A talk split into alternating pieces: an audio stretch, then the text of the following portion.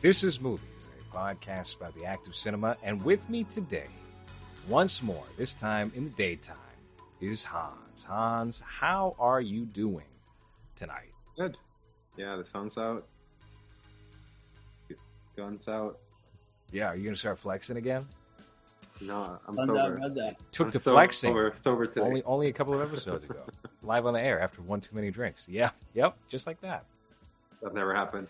And uh, back on the show, it did happen. No one There's video of it. That. It's I'm like gonna- two hours in. Don't make me clip the It's like- video and put it up on YouTube isolate. I'll put it on Instagram. We've Ah, got great. back on the show Anthony Cisco. It's been a little bit. What was the last? What was, what was the last episode we did with you? It's been months. Has it been It's been months? months. Uh, It's been like uh, I think August maybe. No, really? Well, we What did. We did. Uh, we did a one-off show. No, we did. Yeah, we did. We did. We started a new show, Yes, and then I never heard anything about it again. it'll. it'll I- look, we recorded like three episodes of this show. Yes. Never heard about it again. Now I recall. Uh, It was Civic TV. Civic Yeah. TV, maybe, oh. maybe. we did- We did our own show. Yes, that came after, and then I feel Right. like maybe we did one more of these. No, Maybe I don't know. No, wait, right. no, no. Maybe it was Um, the live. It was the live. Yeah, it was a Civic with. uh That was when Hans. I thought we did that after Hans. Hans took a shit in the floor. Yeah, we did the the many saints of Newark. Was Yeah. the many saints of Newark. All right, that that actually was a while back. I think that was uh, maybe early Good. October. Yeah, that's what I'm saying. I think after that we did our episode Yep. thing, and that's the last that that we heard from. And I was like, damn, man, I wonder how, I wonder, uh, uh, how that went. I, it's in the I queue. heard from you. I was like, shit, We listen. nice play on there. There's three episodes of Civic TV that have never seen the light of day. Right now, we've got our show, and we've got uh, well, I've got four or five episodes of After Dark because I had all this planning to do for Mass State Lottery that uh, just drew my attention away. So this is all getting queued. This is all fresh 2022 content right now. okay, okay. Um, that's Starting that's how. I'm looking at it. Yeah, we're getting a nice little head start. We can relax a little bit for the opening month of, of 2022. But uh, you are back on the show today. Something I just came to mind. We kicked off season five of movies with you. You were the opening episode. That was uh, Chinatown and the Two Jakes. And Wow, that was now it's like my first appearance on a podcast. that feels like years ago. And that was only, I think, late January or early February. Correct me if I'm wrong, Hans. Uh, Uh, talking, I'm looking. So for much, it. so Yeah, much yeah. has changed. So much has changed. We're all famous now. I love that we're famous now. I just bought a We've second all got car. Me Too'd. We got Yep. famous, Me Too'd, and and and uh, what do you call it? Uh, uh, uh, Uh, raped. We all got raped as yeah. well. We all got, Wait, we we went through the whole cycle. We got famous, we got Me Too'd, and then we got canceled. All in the same, I think, in the same thirty minutes. it was a terrific time. It was quite the year. What, what you look very confused, Hans. I don't see the episode for the two Jakes. Well, we here's the thing. We ever- did so many episodes this year that it starts. Here's what happens after you reach a certain point on iTunes. They only hold about ninety to hundred of your podcast episodes, depending on oh, what your RSS feed is. So if you want to listen to the old school movies episodes, you want to listen to Gotti, you want to listen to BlacKkKlansman, where it also before Hans is even co-host. Well, you can't. You gotta you gotta get you gotta find my Libsyn feed and go through the archive that way because iTunes bumps it off and Spotify bumps it off after about hundred episodes. So I believe that was about episode ninety something, maybe. I don't know if it's going to be in the traditional uh, RSS feed. Well, I was looking for it on YouTube first, and it's definitely not there. That might be a patron Uh, exclusive because we have those Yeah. at patreon.com slash lores five bucks a month will get you all uh, bi-weekly episodes of the program now what is it maybe like three or four episodes drop a month on youtube i've been trying to be generous with it but in reality we gotta get hans back to the states efficiently to shoot more upcoming projects and also uh, just pay actors and crew members well I gotta say, I, I I liked it that you guys went away for a bit. Yeah. And then and then you guys and then all of a sudden I start seeing the Patreon email notifications that you that you're making more posts. And then, then you're like, "Ooh, they've returned." Everyone's settled back in. Mm-hmm. It's Even like it's, it's what David Lynch said. You got to go away to come back. Yeah, yeah, yeah, yeah, yeah. Because it was like, where's low res and Hans? They're gone.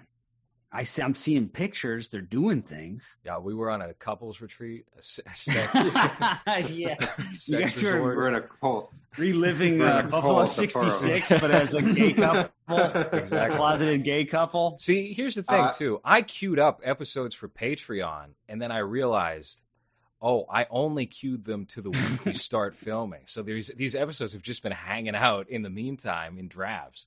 Uh, what were you going to say, Hans? I found the episode. It's episode 92, and it was on January 2nd of this year. Fuck, I was so close. I said 91. January 2nd of this year. Sorry, February. February 2nd of this year. February second, Okay. Groundhog Day. Well, uh, tonight we're going to be talking about not not a classic film of the 1970s, but I think it's a good movie for the year. Although I have some complaints with it.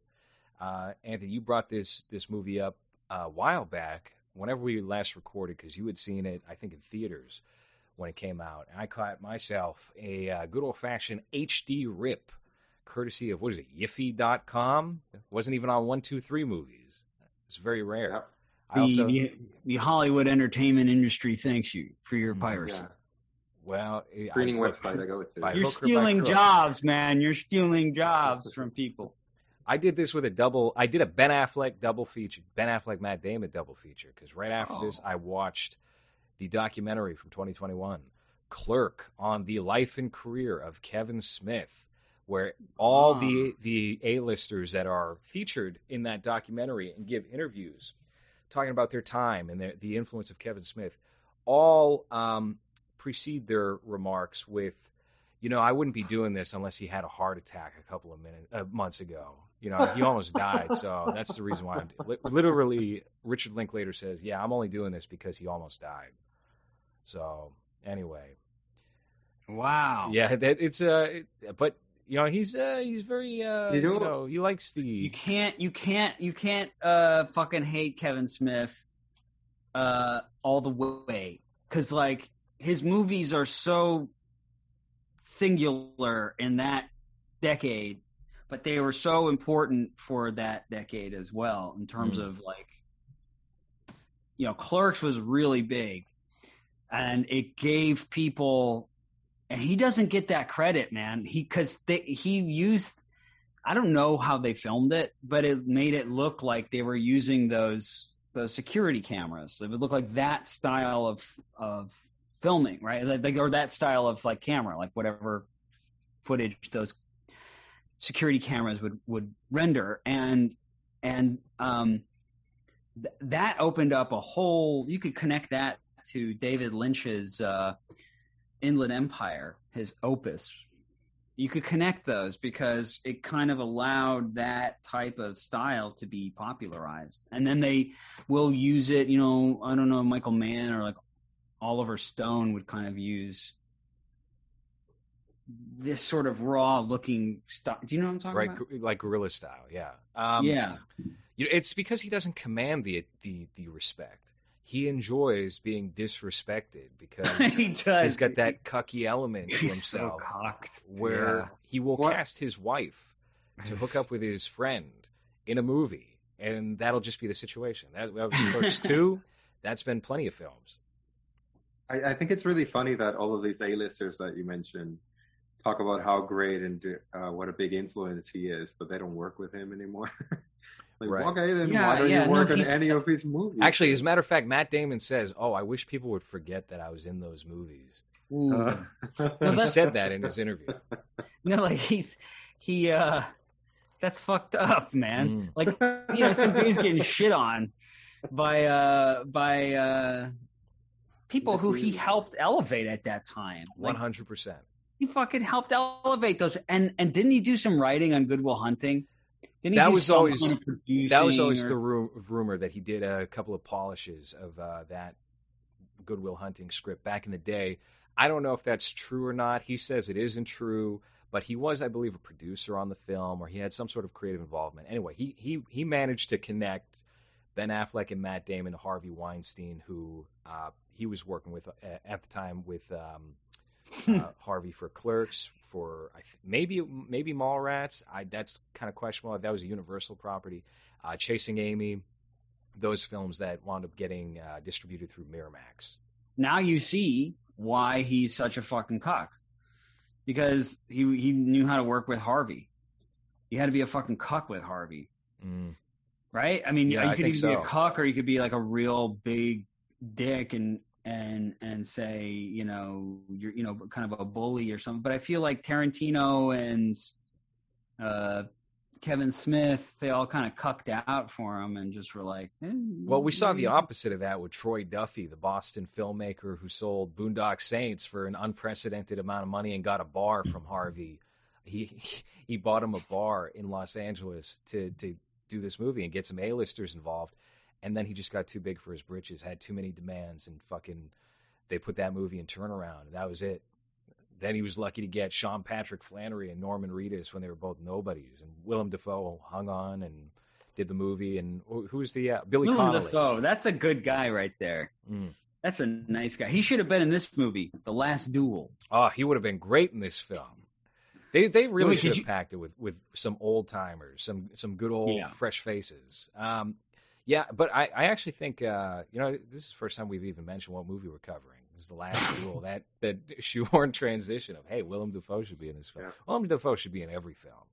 He's too busy He should. acting in, in very cheaply made Abel Ferrara movies. Unfortunately, He Which- He's is. too busy, too busy fucking his girlfriend on film. Yeah, to yeah, yeah, on- fucking Abel's wife on on camera. I Uh, he's how another do you one with the- that up? You can't he's- pass that. he's got a very uh, cute twenty-something-year-old wife, Abel Ferrara. If you ever check out Yeah, he his does. teeth, it's all fucking. It Different looks like an monster. orangutan. He's he's Mm. doing way too well for himself. he looks like one of those old chimpanzees you see at the fucking like. Yeah. uh, it can only be like at this one nature place, preserve place, because they're so violent and fucking crazy Yeah. that they're just like. Exactly. You should get yeah. those. You should get those boogie teeth. you know? Abel Ferrara should have directed this picture. Hell yeah! Or- or- I would. or- or- that would have been very different. Paul Verhoeven as well could have directed this uh, movie. Are you guys interested in seeing Vendetta? No, I was until I watched the trailer, and then I was like, I'm not going to make it through this. I'm not gonna watch. Yeah, I can't really watch it. I, I wanted to go see Licorice Pizza. I couldn't really drag myself there.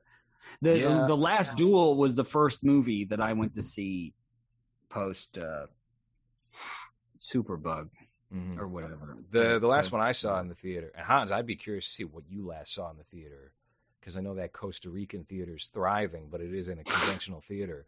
Uh, the last one I saw in the theater was uh, Resident Evil: Welcome to Raccoon City. Wow. Which wow, no, there were no uh, no camera. I mean, that was a hard one to track down. And Wait, uh, Did you see Dune in IMAX? no, I, I come on, That I- was great. I I wasn't thrilled with Dune. I watched it on HBO Max like on my birthday or the day after my birthday. And I was just like, this is wasting Mm-mm. three hours on my birthday. No, no, I no, I thought that that was awesome. That was great, but it, you had to go to IMAX. Like I'm this sure. movie, Last Duel, you have to go to the theater to see, because to me it was I, I didn't look at it as like what's the story like. I looked at it as what it was presenting me, and what it was presenting me with was a medieval tale that apparently happened, and with a sort of Rashomon style narrative but the fact that they were showing this like medieval period and the violence and the the the, the costumes and the fucking what do they call it the uh, uh, uh, uh, pageantry and all that shit of like the last you know I I Mhm. fucking love that. But I but I was like yeah I mean if I saw this at, at the house I'd be like nee but the fact that it was in the theater and they were they made a movie for the theater like that you know it just it was epic in in scope that way you know? Yeah, yeah. No, I I, I, Funny I that you didn't have any. that, 'cause Oh, actually, yeah. Hans, answer answer the question real quick before we get into. the I'm I'm it. I'm actually going through my through my Letterboxd to see how far back I have to go because I I can't find any movie that I saw in the theater. Maybe back to Venom one. Oh my Wow. god, that's Maybe. 2018. Oh. Maybe. You know Hold what? on. Venom Two. That was my first movie back Oh, at wow. the movie theater. I went with my stepson to Mhm. see that. The second movie was The Last Duel, and the third movie was Dune. But the yeah, the first movie was Venom Two. We saw that in uh, in well when we were at the B and B for shooting, and that just seemed pretty unremarkable to me. But I think it would have been more fun also in the theater to be able to Mhm. see those felt it. characters. Yeah, but it, it was just Yeah. like this is on the TV, I guess, while we wait for food. Yeah. Okay, so that's about it. I've only seen three movies in theaters this year.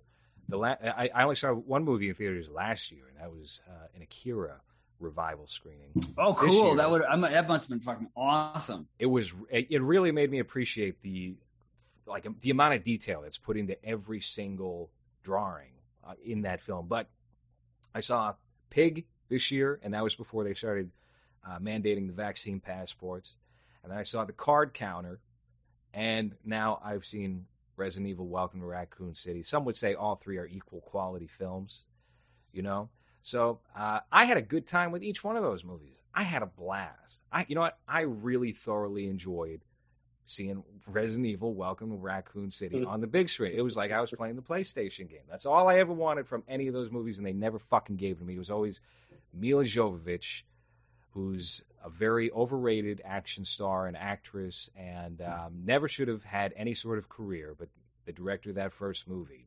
really managed to hollow out that name, Resident Evil, and turn it into a nepotism project for his wife. Good for not him, that I good. guess. but- Not that good looking either, really. No, certainly not. No, very, uh, very stern Russian face. I don't like that. Yeah, She's yeah. I saw. she's I still, some- still living off her Leeloo thing, but people still think she Yeah. looks like Leeloo. And Yeah, Not that movie. That movie still slaps later. for me. I fucking love that movie Yeah. still. That's a funny movie.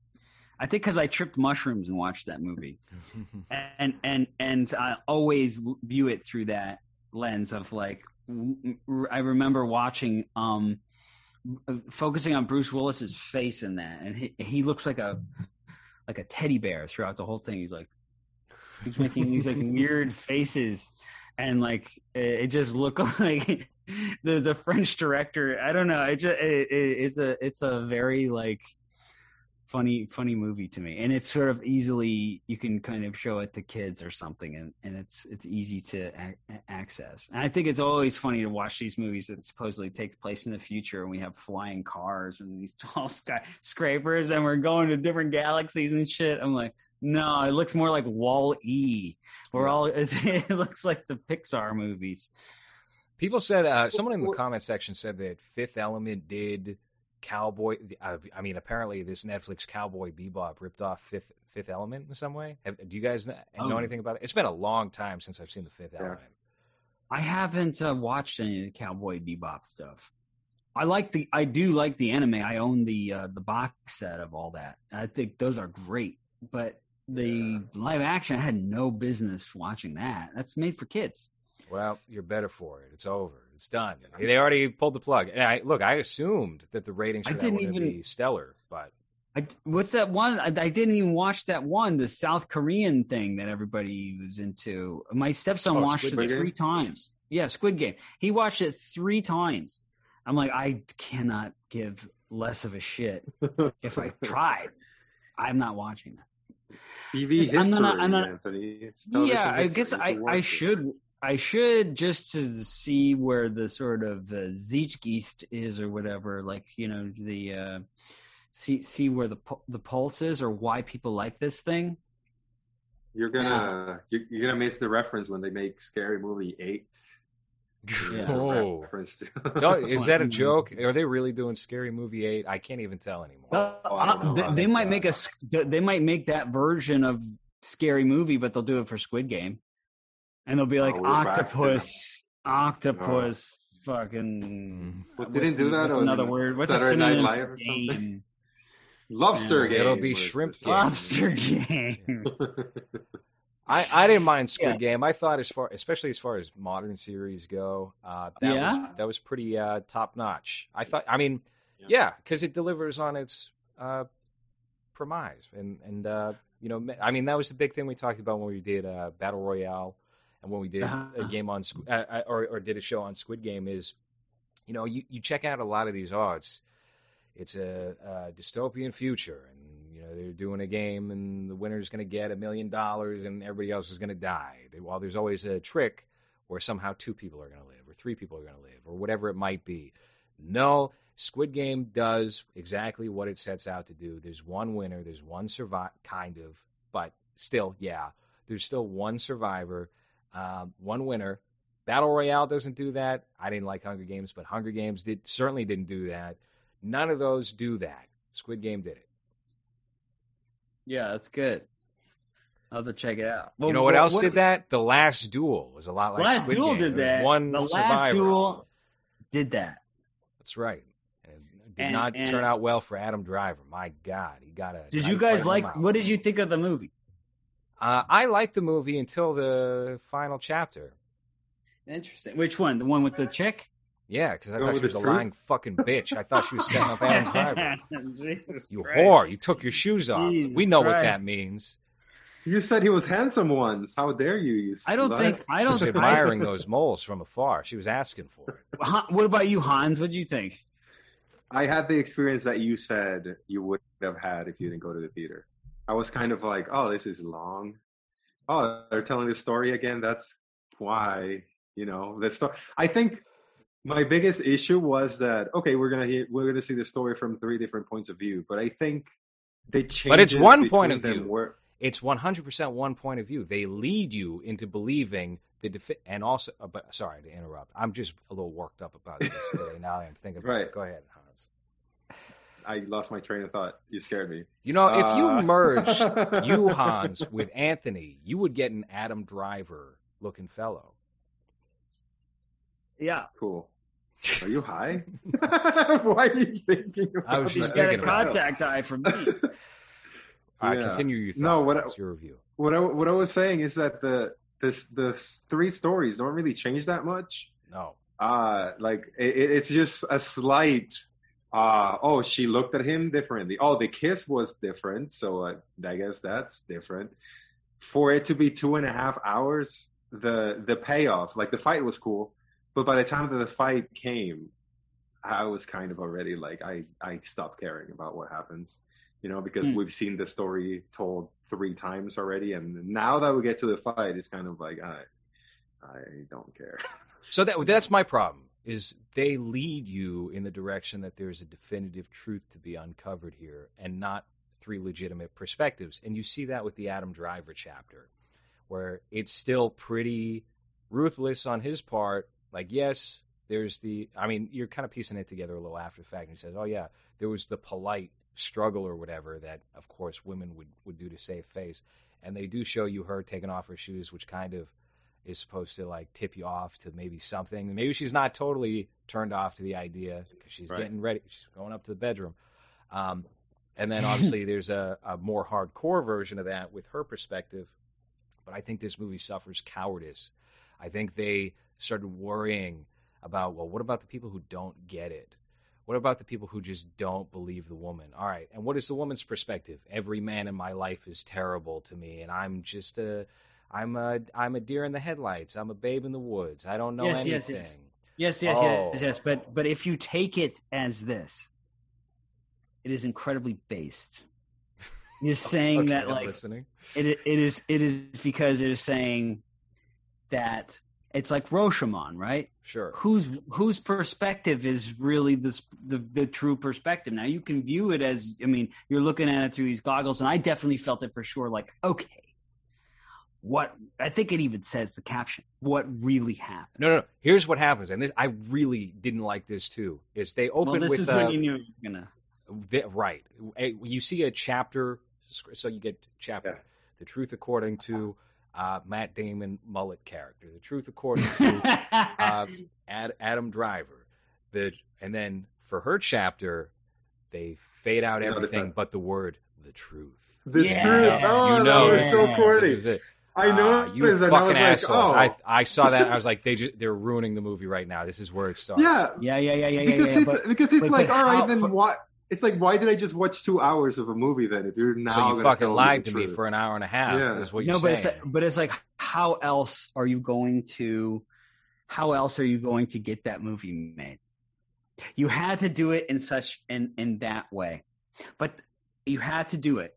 He had to do it. He had to say, but really, it's about her truth, her truth, which is the truth. Fine. You want me to put that on? I there? could listen. Fine. I could have if you look at accepted it as it it's presented. If you- it you- said her truth.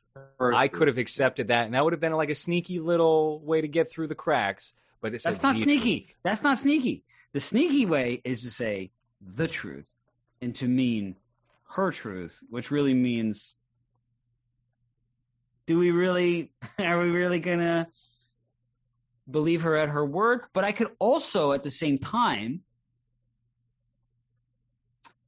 like you know the world was a little more sharia back then Sure. like it was a little more like this shit could happen from her perspective.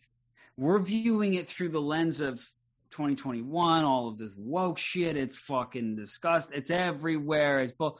But if you look at it in the historical context, when things were a bit Sharia back then, you could see a dude like Adam Driver, like we all know, the Hollywood guys, James Franco shit, where it's like, and look, I'm not, I'm not, I know, I, I- I'm not saying James Franco did anything different than what any other fucking guy who runs an acting class does, which is just it's just a pussy party. That's what you're doing, trying to get. But, but uh, I can see this guy who's like he's so handsome, women love him. He's he's he, beyond the women the top dog loves him. Harvey Weinstein loves him, right? The guy, you know, or Ben Affleck. I mean, this is why Ben Affleck is perfectly cast. Oh, he's so Because good. Simple like. Jack. he is Simple Jack brother is- with that haircut. but he he is Ben Affleck. It would be like if Ben Affleck is like, I want to be my friend, right? And I've got the long hair, and I, like women think I'm g- good looking, and like the the most powerful dude in the fucking room is like, this is my buddy. Um, I can see a guy like that going ahead and taking pussy because it happens all the time. It happens all the time in Hollywood. You know that that's that's that that whole industry. Uh, that's just what happens there, right? We all know this now. Sure. So I, but, but but from the view of yes, 2021, it's like, yeah, you're beating me over the fucking head with this. But at the same time, though, what I I understand, I'll sacrifice that pawn at the end with the truth thing for the baseness that happens before about like how I love how Matt Damon's like, you we're gonna fuck right now. she's like, What? I just got raped. He's like, I know. Oh yeah. You cannot be the last man who fucks you. And it's like that type of shit is like some samurai honor shit that you never see depicted in, in movies about Western culture. That's some Western cultural samurai shit where he's, you know what I'm saying? Like it's some, that's some night, like, you know, I have to fuck you right now. I know you just been raped, but you must, you can't leave this world with this fucking degenerates coming you. You need my shit. And then, you know, like, Yeah, it's, yeah. like, and they showed that. They showed that. And you know that that shit, that kind of shit happened too. So it's like, I was able to, to, to go, I get it, you know, and I do. And I, and for me that the, the it wasn't woke so much as going like, no, that's how shit was back then. yeah. You could just Well, get that's- fucking raped and there's nothing you can fucking do. That's why I was looking at reviews because you know how reviewers always put like their own uh, societal spin into movies when they shouldn't. And there was one that I read before I, I we started recording that's that says uh, it's a strange long horror comedy about how women in the 14th century were at the mercy of dudes who were vain, petty, and cruel, only to be concerned with their own status even when someone else's life is at stake.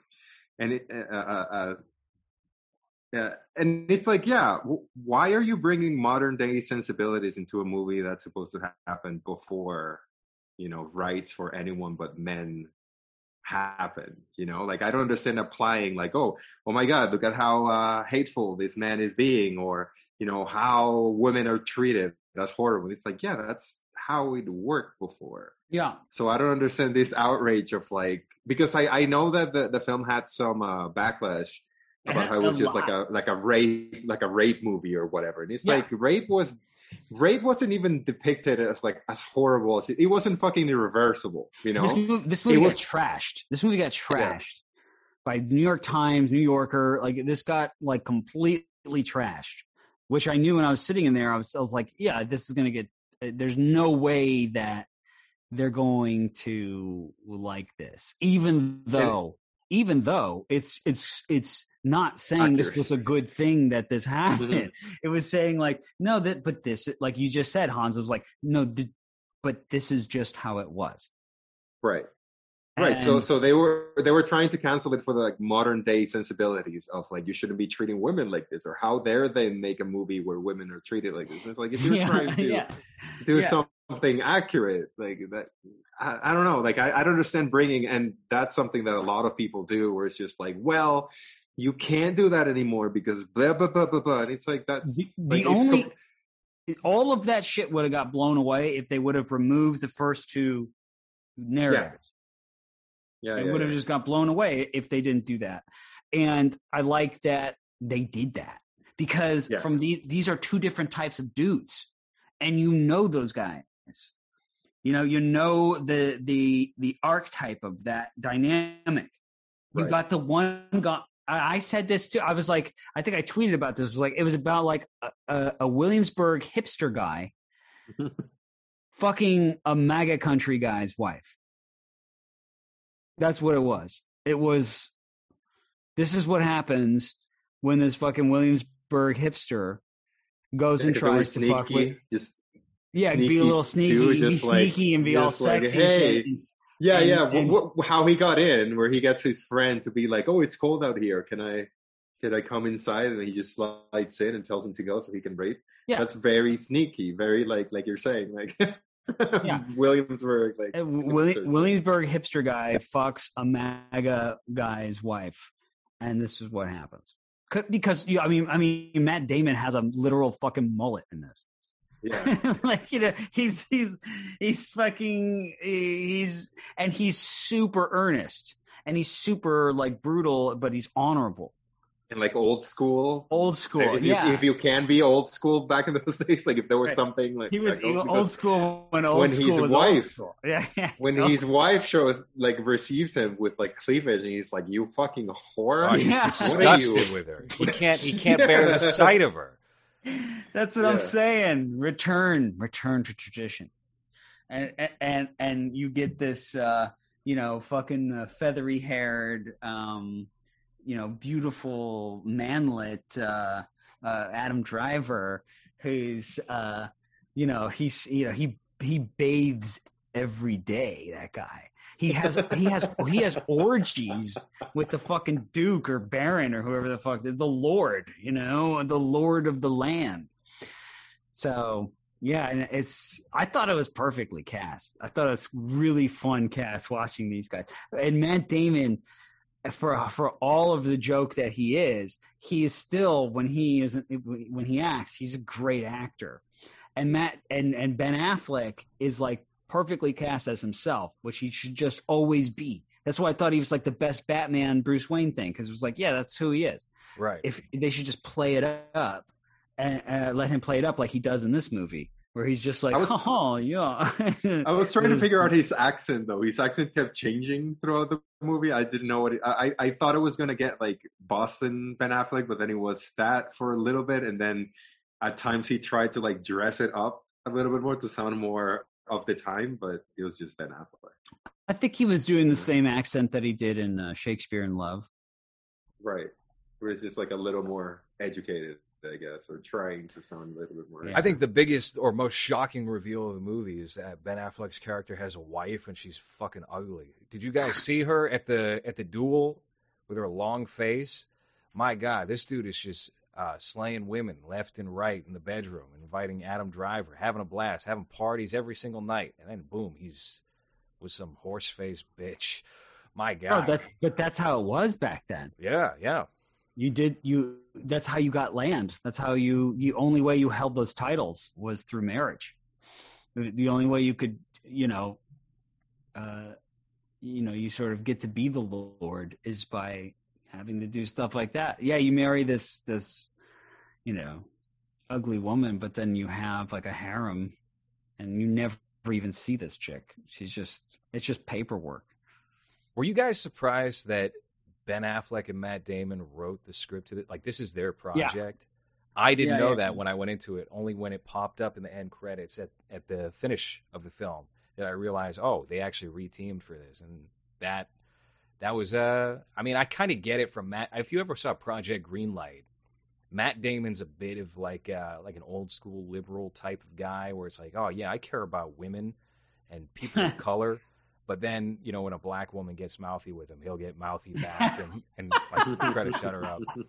And uh, that it, it felt like very that. It's trying to-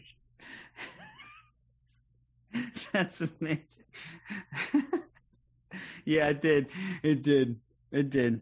Hey, look, it takes it. I, it takes its takes, but it's like for for for for what what's coming out now. I'm like, okay, well, at least this kind of snuck through a little bit, and it Mhm. got and it like we were saying, and it did get shit on by the Washington Post and the New York Times. You know, everyone took a shit on it, and uh, but I love his reaction to all the criticisms, which was like, "Yes, because you guys fucking suck. That's why you guys are lazy and you're fucking." What, do- what, what he's actually been fighting back against. How is this doing on Rotten Tomatoes, Hans? Uh, it's got. I hold on, I have the review, so because I just found another one that was just Dude, there, 80 there's a there. 86 fresh. Uh, That's not bad. That's pretty and an good. 81 audience. Yeah. There's this shot. There's this shot when they're fighting, and he like swings his fucking sword, and this guy's head just goes like it just explodes in a mist of fucking blood. He gets covered and just his head explodes. I thought like the the brutality that they showed was fucking incredible. Like they, uh, I was talking about this on my show last night. Was that we don't know no we, nobody kept records of how they fought with swords or axes or the thing you, the, with the chain that they swing. You know, Mhm. nobody knows how they fought with those because we never kept any records. So, like, if you look at Japanese history, you can trace how they used the katana sword, how they used martial arts, and all that shit. They have, and China too. They have all these records going all the way back. They just kept records, records, and we did nothing, none of that. So, so we don't know how they fought back then. But, but I love the the uh, Oh my the god! way that Ridley Scott depicts these battle scenes in it, and he fills it with those. It was like such a fucking right move. Like, he's, like there should have been more of that in the Gladiator. Or uh, there's this the, my favorite movie of his of this sort of I guess century or whatever would be the, uh, this movie, The Last Duel, and the the the uh, Kingdom of. Heaven. Alien Covenant. Heaven. Oh, No, yeah, the- they're King- very King- similar. Kingdom of Heaven, which is if you if you watch the director's cut on Amazon, they've got it. You can rent it there. It's fucking excellent. But when they released it, it, it was terrible. The the sort of edited cut, but the the the director's cut of that is like one of the best. It completely transforms the movie. I would I would highly recommend that movie, and that's about the medieval times. It's about the Crusades with uh, Orlando Bloom. But Do you, you got to watch the director's cut. Do you think that the Ridley Scott name is, has more weight to it than Ridley Scott as a filmmaker? Because I kind of felt that way watching this, where it's like, do I like Ridley Scott? I know he's considered like a classic filmmaker of the 20th century, especially, and I mean he's he's got plenty of hits, and I, I've enjoyed his work um, a number of times, but I don't know if he's a director that seals the deal more often than not. Quite a take. Quite a take. I'm looking at his filmography. Uh, Alien, Blade Runner. Black Rain. Black Rain. I've never, never seen Black Rain. Uh, Michael Douglas classic. It's a very Gladi- boring movie. Gladiator. Uh, Max, you know, The King of I, I, I would say I would say he's like one and one, maybe two Mm. two and one, maybe or one and two. Mm. But I think you he know, was in the 90s. I, I, I mean, Not I so much in the movie. I think this movie is one of his better movies. This is this this honest. movie of his is the last one that I, I think I enjoyed at above a seventy five percent capacity, um, in recent memory anyway. Because I, I remember going to see Alien Covenant and I was hyped for that because I like Danny McBride, of course, and you know, the, I, I, I, I like a lot of aspects of Prometheus, but I don't think it really delivers on what it could have been, which could have been like a weird, dark reversal of let's ignore all the Alien sequels and and we'll we'll have it be sci-fi, but dark, grounded sci-fi.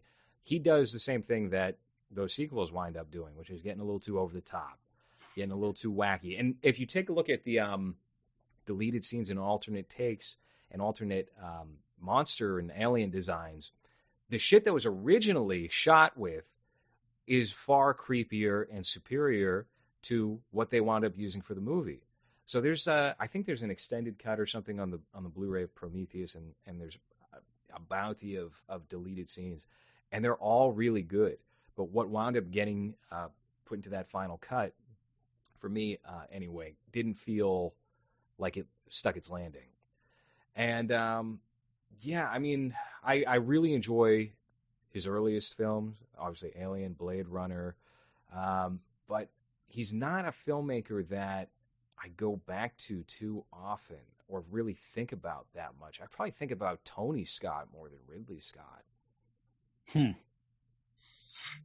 I don't know. I think but, he, yeah. But you're hyped on on he, Ridley Scott. You just promoted Kingdom of Heaven and, and everything else. I kind of deflated that a little bit. But I mean, what what is it about his filmmaking that that you feel like really delivers? I like his depictions of violence. I like um of those those big battle scene, like the big the big battles he did. You know, he, he did that in uh, Gladiator as well. Mm-hmm. Like in the beginning when they're fighting the barbarians, and I like um I there's this like epicness to him that he puts on everything. There's a gloss on it. Yeah. And um I like that gloss. I think uh mm, like I, I even like Matchstick Men. I like he that did he Matchstick does that. Man. I didn't. He did I didn't Matchstick realize. Man. I like that he does that. Like he's gonna go, I'm gonna do this, I'm gonna do that. And he did this Cormac McCarthy movie that I don't really like, but I, some people are going are, are reconsidering it now. Uh, I forget what that one's called, but but it was with a Fassbender, um, Michael Fassbender. But but I like that he'll go into these places. I like, like you said, Prometheus was was the concept was interesting, but they didn't stick with the concept. They kept having to make this like return to alien. I wanted to go with those humanoid things that created us. Like mm-hmm. that's some next level shit. That's some Alex Jones shit or something. Like, yeah, let's go into this. I want to see that. I want to see a movie about reptilians, you know, like a they live type of reptilian alien movie. Like these yeah. are these are interesting ideas that have not been tapped yet because of some sort of black magic that surrounds them and, and it, it, should just it, i don't know i, I anyway uh, but but in terms of ridley scott i yeah i i when when he's good he's really great and when you see kingdom of heaven if you want watch the fucking original cut and then watch the director's cut of that and you'll see what 25 minutes added on you know his original vision of it would have done. I even think the same thing with Blade Runner. I think he got to he got George Lucasy with it, but I think if he would have just done it like without the narration, his original theatrical cut, I think that would have been even better than it is now. Now they have like the definitive cut, and the definitive cut, you're like, Whoa, it's unforget, it's for, it's forgettable. Whereas the Blade Runner movie, the best parts about it are the mystery about it, mm-hmm. things that you don't see, because it's a very dark movie, darkly, dimly lit movie. So it's the things like you don't see in that movie, the mystery of everything, of how everything works, that bring you back to that movie. I tend to agree with you on, on Blade Runner. I have the uh, like the ultimate box set or whatever for for Blu-ray, and uh, before I even saw it, I decided to go with that, and I, I told myself I was going to watch each one of them. And the one that I probably enjoyed the most is just like the basic director's cut from the early 90s, which is, I, I think what you're saying is the definitive one. Before he started, there's like two, we're, we're going back and tinkering with what's here uh, cuts that came out, I think, after 2000. But I, I don't even mind the uh, theatrical cut for all its flaws and it, it being an inferior film. I think the uh, narration and the like the clearly cribbed uh, Kubrick shining leftovers of the helicopter uh, add like a kind of a dated charm to it. But I, I, I was just looking at um, Ridley Scott's IMDb here for for his directing, and there's so many films I didn't even realize he did, like GI Jane or yeah. Han- Hannibal. For some reason, I thought Hannibal Yeah. was Tony Scott. Um, Huh. That's an enjoyable dumb film. American Gangster is pretty solid, or at least it was when I first watched it. American. Um, yeah, yeah, it's a solid movie. Yeah. It's a solid one. Also, he's got. I don't think this is going to happen. Gladiator Two is in. It's, it's in production. I don't know how you do that with Gladiator. bloated Russell Crowe. Straight to HBO Max, same day, same day theatrical release. Straight to HBO Max. That'll be good if they do like an Alfred Molina. We're just going to put your face on someone else's body because he's If, clearly. if he wants to do it with John Milius writing it or whatever, then then I would be down for that. I'm intrigued by the the prospect. Um, also, he, yeah, I mean, he's somebody who knocks out two films in a year, uh, seemingly regularly. Because he did have House of Gucci come out, and I was probably more interested Yes. in checking that out than I was Last Duel initially. Anyway, um, have have either of you guys seen House of Gucci? No, not yet. I haven't. I haven't found it on. The people I'm just- I to have seen. Oh, sorry, go ahead. I'm just Underground- going. Like I, I was trying to check on reviews because I know, like Anthony said, he got a lot of backlash, and movie reviewers are so embarrassing. I kind of wish that we, I guess we kind of do the same thing, but the the confidence that you have to to have, I guess, to write a full ass article that just shows that you didn't understand what the movie was trying to tell. It's pretty funny to me. Uh, there's a couple of quotes here from one that says, uh, uh, hold on. Uh, God damn it. Where'd it go? Oh, here it is. It's like the men play the victims while it's the lady that reigns supreme in the last duel. Does she? And then there's another. They're gonna I- burn her. They're gonna end her whole family if Matt Damon can't pull this out. So I don't think Yeah. so. Everyone just called you a liar. Your best friend thinks you're a slut and a, a deceptive uh, whore, wench. And uh, your husband, if he doesn't die, will save the family. But if he does die, then you and your kid are gonna get gonna get burnt up. Yeah. Yeah, that was what Yeah. was at stake there. It's I love the ending because you're you're I was like you're like confused. Like is this a good thing or what is happening here? Like he just did this weird thing in this entire fucking fiefdom or whatever. They're all like, "Ah!" There's this huge it's like the only thing they had in their lives was the story. Right? Yeah. and the story happened right there and they couldn't even get tickets to it Something Well, that I uh, I did not like about the ending is that they make you feel comfortable about her being pregnant for the first time after five years. They should have had a little black haired child with a big old mole in the side Yeah. of his head. That's how I would have that movie. yeah that's some do, star do wars they shit. though? That, that, that Yeah, ending, the I was Star kind, Wars I was kind of like, oh, who cares? you know, it's just like, oh, she lived and never rem. So That's- what? Her Well, husband not, died. Oh, not even that. They show you the. They make sure you know it's Matt Damon's kid because it's the blondest, most Aryan child on the planet Earth. yeah I, yeah I think they should have left it up uh, in there. I mean, I guess I, you know, her his victory and her like, oh, I'm being paraded around now. I'm sad. Uh, is kind of like a.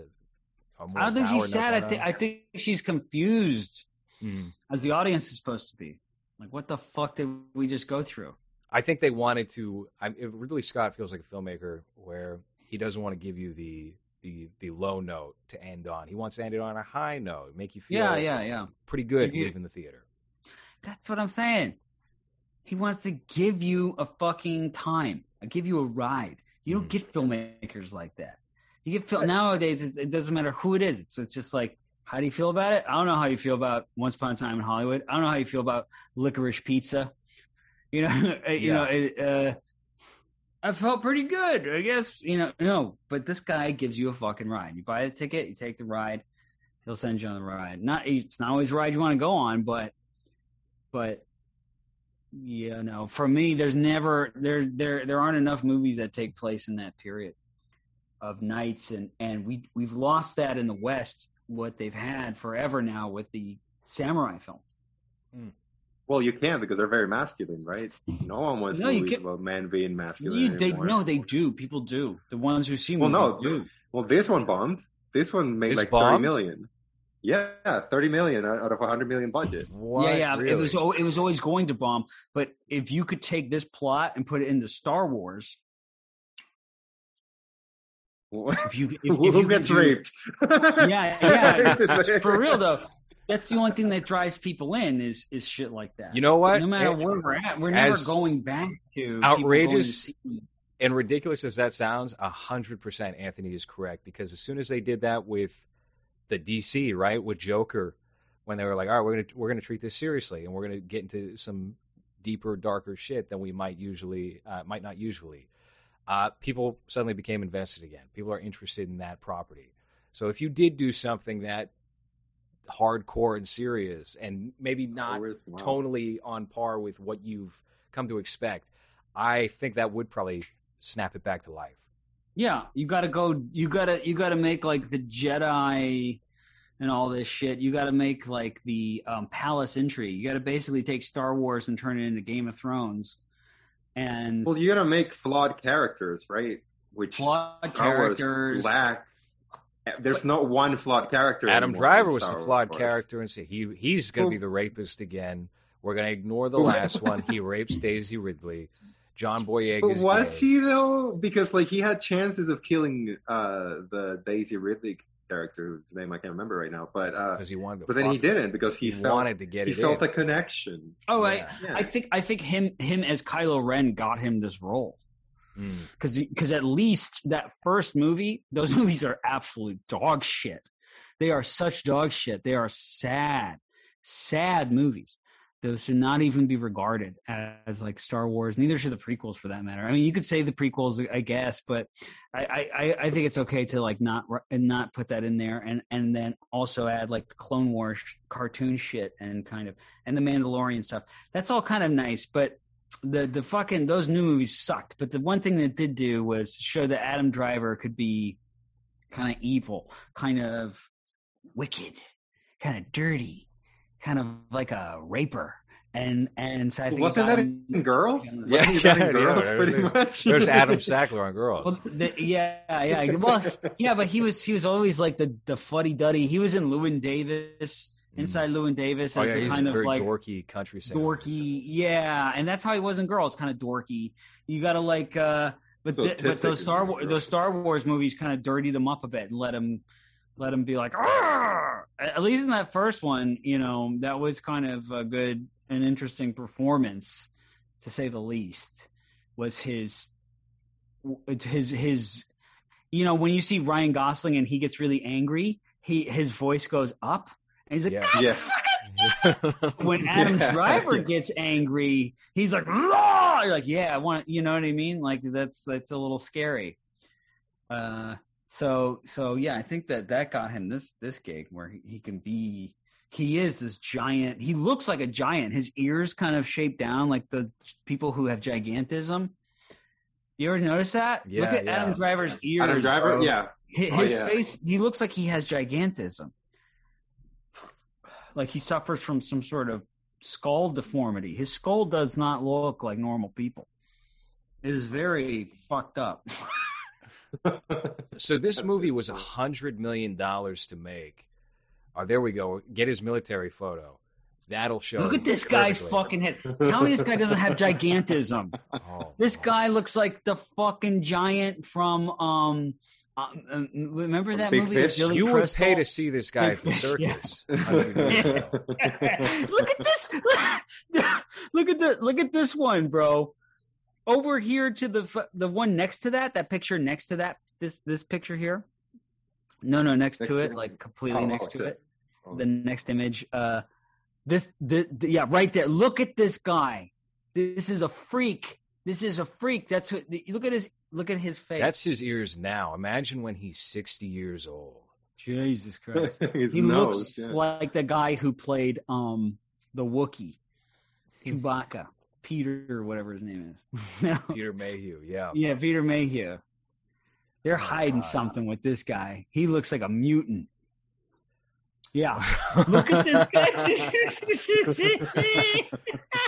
My giant. Yeah, my giant. It's same guy, same face, same face. Jesus Christ. God. Um, so what? I mean, are they going to let Ridley Scott make movies after this? A hundred million dollars. It's only made thirty million. It's been out. I mean, its theater run is over. Do you think they just chalk this up to COVID or what? Because that's a huge loss. I think um I I think he'll come back with something smaller. Well, how how did House of Gucci do? Well, let's take a look at that. I was just looking at the money that Resident Evil Welcome to Raccoon City made. Well, would you look at that? $25 million budget, 30.8 million at the box office, which is 0.7 more million than the last duel. More people showed up for Resident Evil. Some would say that might be the better film. I don't know. We might have to take a look at that when Hans eventually gets around to watching it. I don't know. House of Gucci, House of Gucci, which is also two and two hours forty minutes. I bet it made. Uh, it made ninety three million or Whoa, fuck. uh, forty one domestic. All right, so you can't blame COVID then for for the last duel underperforming. What was the budget? I, I don't think they list that anymore. On, No, but, on- but nobody wants to see those movies anymore, which is why I liked it. oh, so 75. 75 Nobody like nobody wants to see medieval movies, Mm-hmm. movies that take place in the Middle Ages. Nobody wants to see those. That's why I liked it so much because, like, well, they fucking made this movie that nobody's going to see except people like me. But that's because I'm into this shit. And yeah, Gucci, of course, because people see Gucci all the time, and it's a murder mystery. Well, they also thing. see Like, that uh, what's his name, Jared Leto's wearing that goofy uh, Yeah. makeup, and who else is in it? Christian Bale. I don't know. I don't even know who's in it. Uh, Adam Driver is also in just- that one. All right. He's Well, just Ridley the Scott- guy. I really like I really like how they do the duel thing where he like lays his glove down and it's just like all this tradition, all of this stuff that we've lost that we don't that we have no connection to. But you can see them doing it and you're like, "Oh, okay. you know, I don't know. I I I really appreciated that. I really appreciated the the accuracy of the or at least attempted accuracy. You don't see any of that. I liked Nobody it. wants to see the medieval thing. I liked it when Adam Driver showed up at that party and they had to make a big announcement that they were going to mend fences and be peaceful with one another. And that, of course, leads to the inciting incident, that kiss, that very romantic kiss where they just both passionately enjoyed one another's lips on each other. He's like, "Kiss my wife. Kiss him." You the fucking show off, bitch. Kiss what if him. it's a peace offering or something? That's And another it's thing that Kevin Smith is very adamant adamant about is bringing that back Yeah, to, to modern society. I want to do that. I want to do that, man. Kiss my wife. Kiss him, you This fucking was a- whore.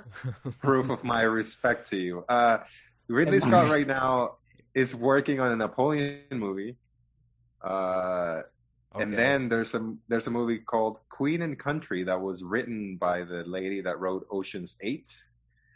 Uh, and then there's Gladiator Two that's being written by Peter Craig, who wrote Hunger Games, Mockingjay One and Two, Bad Boys for Life, and uh, is writing the Batman and you- Top you, Gun you Maverick. guys, you guys remember that movie, uh, Indecent Proposal? Yeah, yeah, Yes. that was uh, who was that? Who directed that movie? I forgot, but it, it was Woody Harrelson and like uh, Robert Demi Redford, Moore. Demi Robert Moore. Redford, Demi Moore, and like it was on the other night, and my wife was like, "Why did people fucking watch this movie?" I was like, "Oh, because this is because this is how people were back then." Yeah. Like now, yeah, if somebody offered you a million dollars, you'd be like, "Yeah, just fuck my wife. I would give me the fucking million dollars." But back then, it was like. You offered a million dollars to fuck his wife? How dare you, sir? How'd I lay down the glove? You know, it's like that. We're type talking of about shit. nine, 1993, a million dollars too, right? So that's about a million six, Mm-hmm. Yeah. probably. oh, Adrian Lyne directed that. I went through his filmography earlier this year. Uh, he is a terrific director, uh, the master of the erotic thriller, Adrian Lyne, and he's what else coming did back. he do? Uh, he What did else did Fatal? Attraction. Okay. He did um, Indecent Nine and a half Proposal. weeks. Nine and a half weeks. That's my favorite of his. Okay. He also yeah. did uh, Flashdance and Jacob's Ladder and the Lolita. Lolita remake, which we brought up only uh, last episode. Oh, okay. I remember that.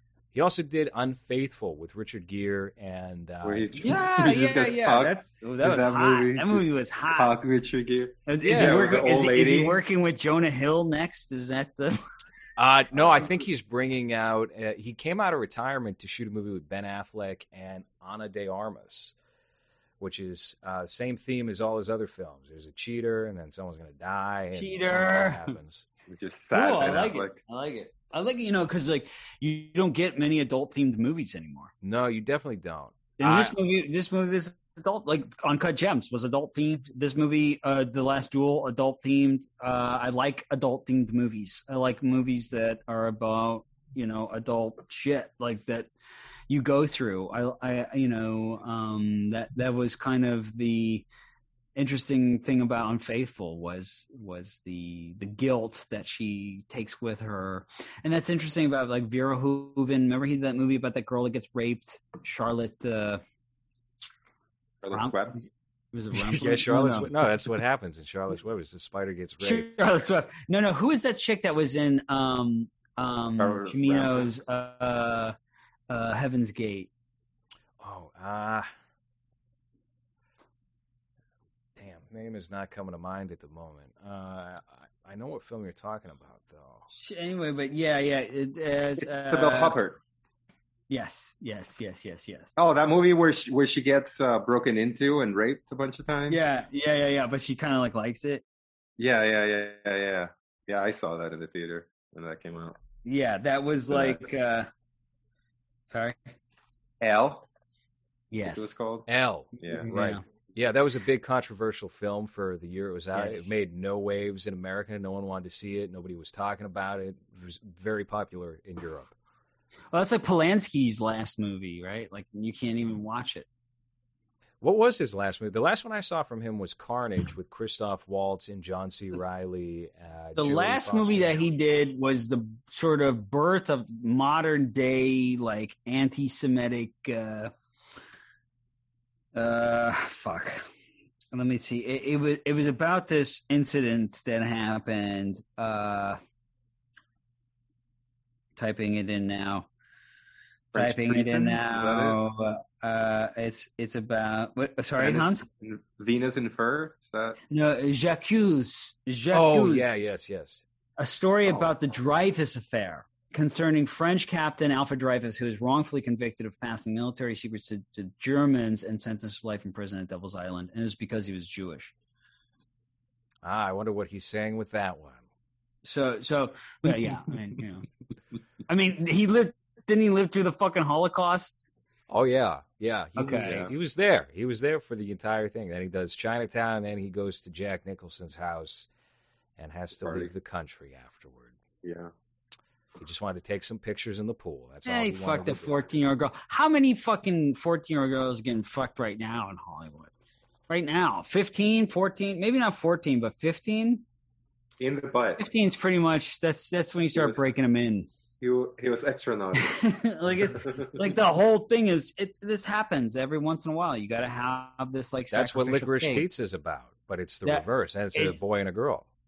It should be about how that industry works. It should be about how, how that shit works. It, every once in a while, you got to offer up this sh- sacrificial pig, and and it would be it would it would be good if Sean Penn was one of these sacrificial pigs as well. This guy going through this existential crisis of being canceled because of just for the sole reason that like, well, your number came up. So like um just recently there was this thing that happened on a TV show where a guy had like a 17 million dollar deal. Now, what happens is, is like during COVID, is like everybody, you know, they couldn't film television episodes of your favorite shows. or old people's favorite shows. So what did the old people do? Well, they figured out how to get Netflix subscriptions. They figured out how to get Hulu subscriptions. Now they can watch their sh- their shit there. They don't have to watch your TV show anymore. So all of a sudden, this deal that got signed in 2017 looks pretty inconvenient in 2021 when the numbers of people tuning into your television shows are, are down. So what do you do? Well, we all know how everybody acts there, which is just like a fucking pig. You're allowed to. As the saying goes, the quote goes, you can grab they let you grab them by the pussy, right? You can grab them by the pussy anything you want because it's true. Right? Like you can do that stuff there. And they do let you. Um, but when your number comes up and it's time to uh, you know, cut corners, if you will, you know, that number is going to get pulled up and you're going to get. Do you know what I'm saying? Yes, yes, yes, yes. You're gonna, You're. They're gonna. You're gonna be looked at as uh, an inconvenience, and they're gonna figure They- out a way they- to They, remove you from they the let you do it. They let like when the, the fucking like the quote goes, man, by the Trump go. They let you do it. They let you do it because they know that at a certain point, if they need to, they can just fucking go, "You did that, and I Yeah. saw you." And and and and that's how sick that shit is. There, And that's Uh, what took down Charlie Sheen from Two and a Half Men. Is the got AIDS. AIDS, Yeah. um, uh, porn addiction, crack got addiction. AIDS, motherfucker. What the fuck? Those uh, gave the porn stars AIDS. Or, Jesus Christ! he still hasn't been brought to justice over that. He gave AIDS to so many people. And he knowingly gave it to them, right? Yes, he like, did. He didn't He disclose it. knew. He's like, yeah, oh yeah, I went crazy because I found out I had fucking AIDS, and so I went crazy. I think Matt and- Lauer asked him about that or something. He's like, "So did you knowingly sleep with these women without telling them you were HIV positive?" And he did a ah ah ah, um, and then answered his question, which is a dead giveaway uh, that someone's you know coming up with something prepared. Uh, He was like, well, listen, well, um, what do you mean Um, by knowingly? what do you mean by like I knew, but um, right? And they know. I mean, they kind of My knew. I, mean, I sort of mentioned doctor- it. I mean, I mentioned it in passing, of course. You know, they were asleep when I said it, but yeah, they know. I mean, they will, will will Charlie Sheen be able to Matt Lauer make a make a resurgence at some point uh, as Oh, an he's- actor? He's fucking done. You think so? He's fucking done. And his dad fucked him up because his dad made him. They used to make it. His dad used to make him. his dad used to make him go sleep out outside. For what? With, Just- with, with homeless people uh, during Christmas. They never Oh, got Christmas fun. presents. It, it, he, he th- their dad used to be like a really big leftist, like a like the biggest leftist Or he you could still ever is. think of. Yeah. Yeah, I mean now he's sort of a born again Christian leftist. But but but I mean those those roots are still there. Like he Mhm. just looks at Christianity as how like that's very that's sort of. Protestant. Uh, Ha- having such a successful dad that is just shitty to you so that you can learn about how tough life is for Yeah. other people. It's like you're you got millions in the bank. Can you be nice to me? Well, he was Like, also an you get me alcoholic. Something? Martin Yeah. Sheen was uh, uh, used an to be addict alcoholic. himself. Yeah. He's insane. He's insane. He he started with Uh, the theater company that that I started with in New York here. And he started with them on a European tour of this show that uh, that I got to be in when, when they did the revival of it called The Connection about heroin addicts. So he uh uh so so um Those problems he- that Charlie Sheen has came he- from somewhere. He he he kind of uh, was a kind of anarchist, uh, leftist kind of guy. And then after he had his like heart attack, he became like a born again Christian. And then when you see him in real life, all he'll do is just like the entire time talk about his wife and tell all these stories about his wife and stuff.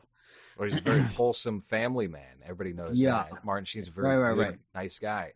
Uh, Emilio, on the other hand, didn't he just got he got fired from Mighty Ducks the series, his big comeback because he doesn't want to get the vax, right? That's right, right, thing. right, right.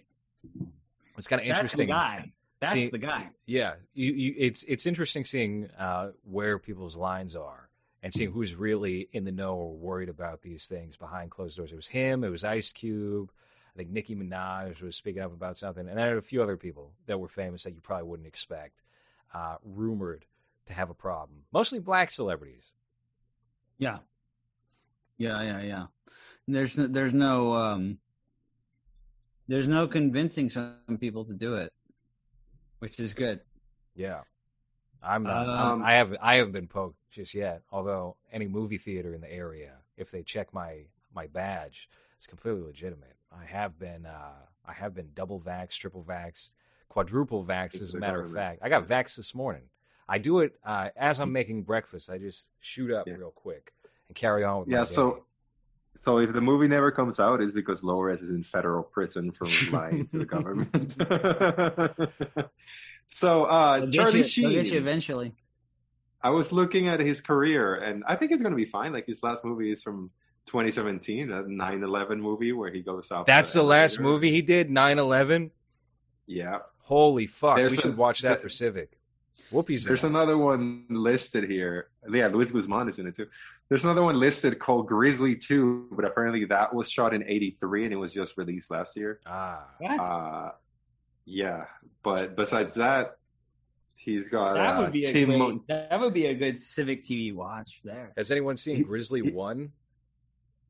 No, Oh, Just watch both of those. It's from yeah, 70, def- Grizzly 73. double feature. Uh, he did a Lil Pump video in 2018. Um, and he did a Tim Montana video in 2019. Whoever that, I don't know who that is. I don't know who Lil Pump is either, but Lil Pump's Tim Montana popular. sounds like a country guy. Oh, Well, yeah, he looks. How about he Emilio? I know very Emilio. unhealthy. I think he directed RFK. What are you holding up? what is Oh. this? Uh, that's, That's a dying man standing next to a bearded man. Yeah, yeah. Very- Dying. Very un, very unhealthy looking. He kind of looks like Johnny Knoxville now. yeah. Oh God. Apparently, uh, and uh, look, this could be hearsay, but my YouTube recommendation said, "Here's why Bam Margera got Johnny Knoxville arrested." And it was like smiling Jamie Lee Curtis, Johnny Knoxville, and Bam. I don't know what happened there. I don't know if that's legitimate or not, but uh, I hope it's true because fuck Johnny Knoxville for for turning on his friends. He's a turncoat. I know, but you know, you know, Bam Margera is kind of a fuck up, though. Yeah, no, he's absolutely a fuck up. I would completely agree with you. However, that's still Jackass is still part Bam Margera, a big part Bam Margera, and Johnny Knoxville. In a He- way, he in a way, came Bam. Margera, Bam Margera gave up all that shit as soon as they let Johnny Knoxville host Jackass. Yeah, Mo- I mean uh, Johnny Knoxville came in last and then basically took it over and became the face of it.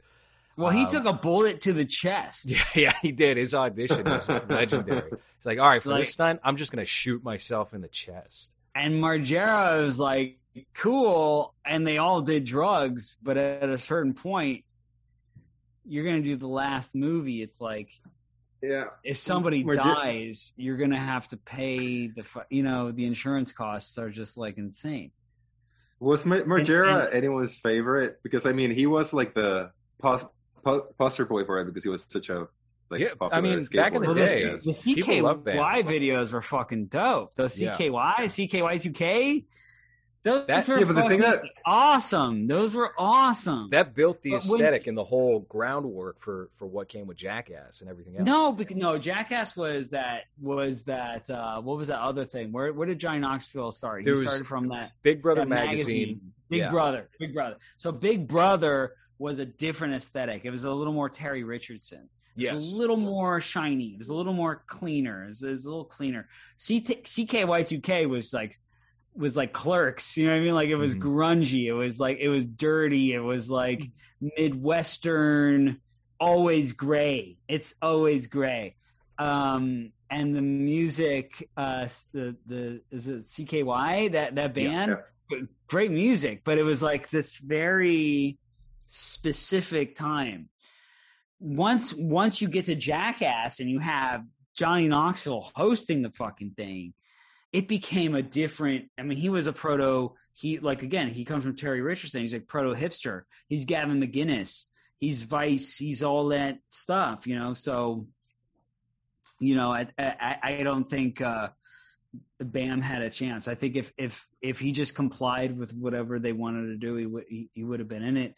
Into it, but it would have been probably marginal. You know, yeah, yeah. they're they're I, you know they've always been inching him out. They don't have What- any of what- his crew, I think, in the movie either. I think all those guys Right. abstained from from filming, except for maybe um, what's his name? Uh, the guy who shit in the uh, in, or Ed Raab himself. No, no, no, no, no, not not the one who shit in the the hardware. store. That's- Andrew that's- Aaron? Yeah, Oh. no, no, no. Those Aaron's guys are all part of their their thing. But Yeah. Bam had his own crew, which was like Rake Yohn and Ryan and Mhm. I think like Chris Raab. So uh, I, I think Chris Raab is the Oh. only one who who wound up doing the film. But I don't. Oh, yeah, like, Ryan I, can't really. Ryan can't be. yeah, yeah. if he wanted. There's an asterisk there. Uh, I, I I don't know. I don't. I, I understand why they did it and why they pushed him out. He's such a problem and he's a big fuck up and he's a mess. And who wants to deal with that? Especially when it's like Mm. your friend from 20 years ago. And you're not gonna like. He's not complying to the way you want to run things. But I feel like he's such an integral part to how that all started that you have to like he's the second guy. He's the second guy on the list. You got Johnny Knoxville, you got Bam, then you got Steve O and Chris Pont, etc. So Yeah. uh, it, it's that, and it's the fact that they decided to throw in because obviously they're too old, right? They threw Yeah. in some new guys. Hey, we have some new guys in the Jackass crew. We're gonna have do stunts for the movie. Like this guy's named them hurt Zach themselves 'cause we Ass. and. Yeah, we've got a guy from Loiter Squad who's showing up. Right. How about that? This is why. The thing that that, this? that doesn't bo- the thing that doesn't bother me about that is that I, I never or I can't really think of any memorable Bam uh, skits or Bam whatever Oh, just, from. just him like beating up his dad.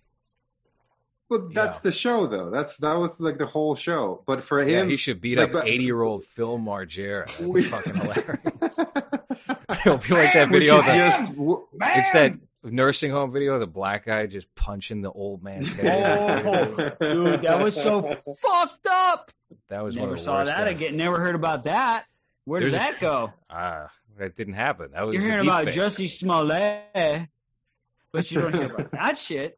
Like that shit was brutal, man. That was awful, awful, awful. familiar I can't believe that You haven't shit. seen it, Hans? Let's not pull it up for the show because it'll get it'll Okay. it'll hurt us on YouTube, I think. And we we let's not do that.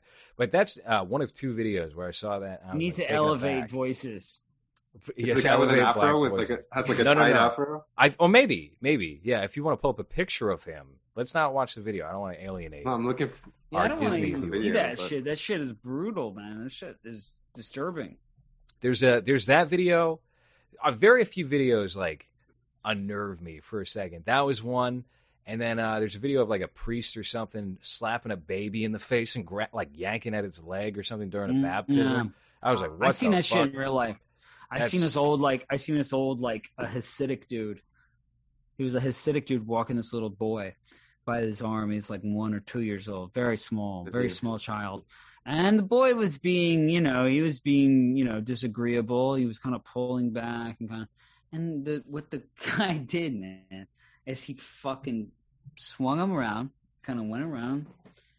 Like I'll show you on video. He swung Oh, himself around like this with the kid, and on the way back he went bah and fucking knocked the kid in Oh, the face, dude. Spun him around and just bam, like Damn. way in the whack, and took it on the face. I'm on the bus uh, going to uh, to work. You know, was going to meet my friends who were working on this uh, studio in Williamsburg before it was Williamsburg as it's known now. Back then, it was just like it was just Hasidic people. There's just and it still is that that area over there.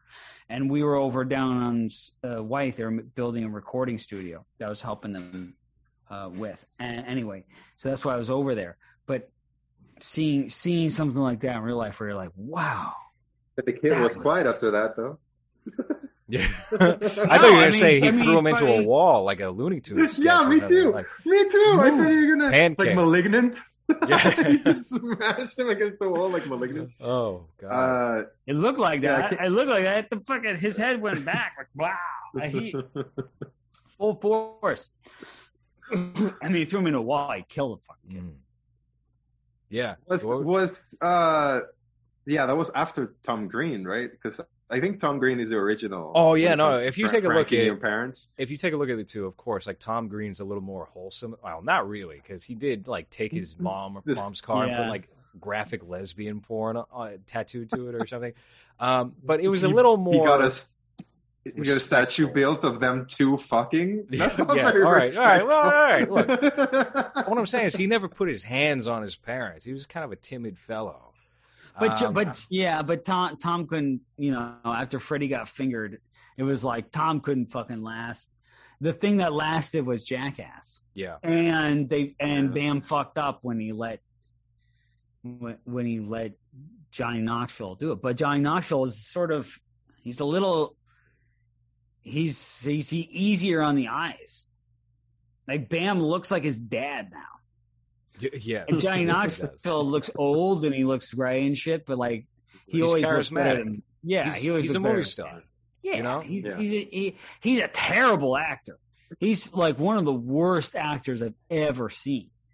But uh, but as a uh, he's I mean he is dog shit as an actor. I Right in the ringer. everybody dude everybody talks shit about like uh keanu reeves if you watch johnny knoxville act in anything it's brutal it is so brutal but but he does his his self elevated uh rather well i don't know why that doesn't translate into just doing a character or something but like, Loris, Loris here is a big fan of that Starsky and Hutch movie that he did, right? No, he wasn't in Starsky and Hutch. He was in um, Dukes of Hazzard. was it good was that good Right. No, it Around the wasn't same good. time. But it- it's an enjoyable comedy from the time. That's all I've ever said. And I got so much flack for for even remotely defending the Dukes of Hazzard remake from Jay Chandrasekhar from Broken Lizard. But it, I mean, Right. look, it, if you want a comedy from 2006 or whenever that came out, it's fine. It's not that bad. People people just being a, a bit dramatic about it, but whatever. Um, yeah, it, it- uh, Action Point was a movie I think from 2018 or 2019. He starred in, which was kind of like a soft return to Jackass, and you could just tell he was too old. I saw that that was- i saw that yeah I thought that was atrocious. That was one of the worst movies I saw that year. So It was fine. It was fine. I like. I. I mean, it was like, what was that movie? Adventureland. Oh, with Jesse Eisenberg and The documentary? Kristen Stewart. All right.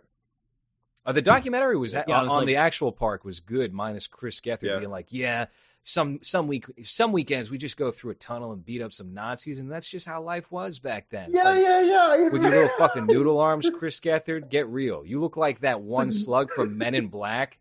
Come on. Yeah, Yeah. being Nazis. I, re- was- I remember hearing that, and I was like, "Who is this? No one believes that you punched anyone ever in your life. You're little, little squid nothing, like you said." No, he yeah. ended his talk show, I think, in 2016 because he was just so distraught. Like, and he had, he got into a beef with Tim Dillon or something. Tim Dillon on. because and then Trump won, and then he was like, "Well, then it turned dark. Then it wasn't But- funny anymore." Tim Tim Dillon now though is not very much liked. Tim Dillon? Well, no, I mean, by who? most successful. Uh, well, let's say the like you know. Amy Therese Oh no, yeah, no, uh, by and, like and, and Jack Perfume Nationalist guys. by like the culture critic, um, uh, tastemaker circle. No, he has definitely fallen out of fashion because he's cowardly. He doesn't mean anything he said. He's too concerned with his uh, popularity and his image to be able to do anything meaningful with it. But but the best part about him was that side was that Mm-hmm. he was like, and he and he really pulled back and cucked out. Like he, he really cucked out Yeah, and turned into this like, and, and not even like recently. no, it's The been a long Amy standing. Shit. Yeah, she Like she shared something from like a couple of years ago, and you're like, oh wow. he's one of those guys uh, where it, he'll he'll say something that is like uh, uh, complimentary to somebody like Trump, or maybe uh, you know just noting something funny he said, and he will have to preface. Now, I don't like the guy. I don't think he's, a, but you got it. I'm so tired of that shit. It's just like Well- you're a fucking pussy. Just shut up if you're not going to be able to commit to whatever you're going to say. If you're trying to play it both ways so you don't alienate a small portion of your audience that can't withstand that right now in 2021, come on, get over it. I mean, there's only really. You can't look at any of this and think it's serious. Right. And if you think that any of this shit is serious, you fucked up. And that's my whole thing. I, I've kind of been? Like, posting what this you- a, bit, a lot on Twitter is like pictures of like jesters because I really like the jester. The jester, it didn't matter what he tweeted or something or what he said. He was allowed to say it Joker baby, yeah. the king could fucking kill him if the king was a dick. But that never really happened. The king was allowed the, the jester was kind of allowed to fuck with the king. Mhm. And the king had to take it. That was part of the ritual. It was like you have to fucking take this. And it's brutal and it hurts and it's true. And everyone and there's and, and he wouldn't do it in front of everybody. He Right. would do it when they were alone and make fun of him like that, you know? And like, uh, this is like missing from today as like the gesture of, of no, as soon as the fucking hammer gets pulled, you, they bow down immediately. That's why I lose respect for them. Because like, no, your job is to be that thing that makes the power sort of like embarrassed. That's the only thing that makes them that attaches them to reality. It's the I only thing that I- bring, it's the only thing that brings them down to like us. You're, you you need to go through that. If you don't go through that, I don't know. I feel like a, a lot, a lot of that has to do with uh, uh, if you're someone uh, that struggles to get an audience for how, however many years, like he did, and then he finds that niche that makes him incredibly successful, like he has been, because I think he makes like a hundred thousand a month on Patreon alone. Shit. Yeah, he's got Uh, the top you- Patreon at the moment. Who? Yeah, you, Tim, Dillon. Dillon does. Wow. What a fucker. Yeah, What so- a fucker. He shouldn't be on there. right well that's the thing so that's why i'm thinking okay uh you're right. Like most most people that i enjoy are people that are not afraid of losing everything by just saying something.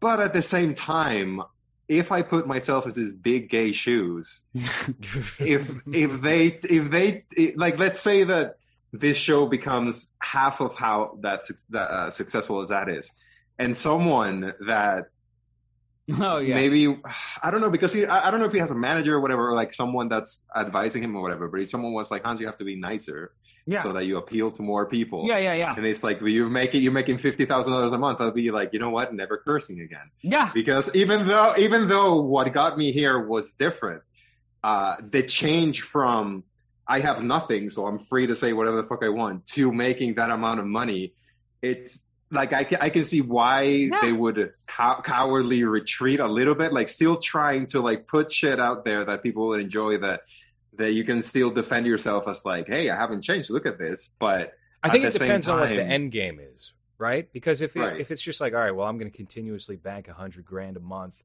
and not figure out a way to bring myself back, so to speak, and be able to apply these this money Wow. that I'm getting to Right. something that's going to make my freedom uh, more more open I mean, and you vast.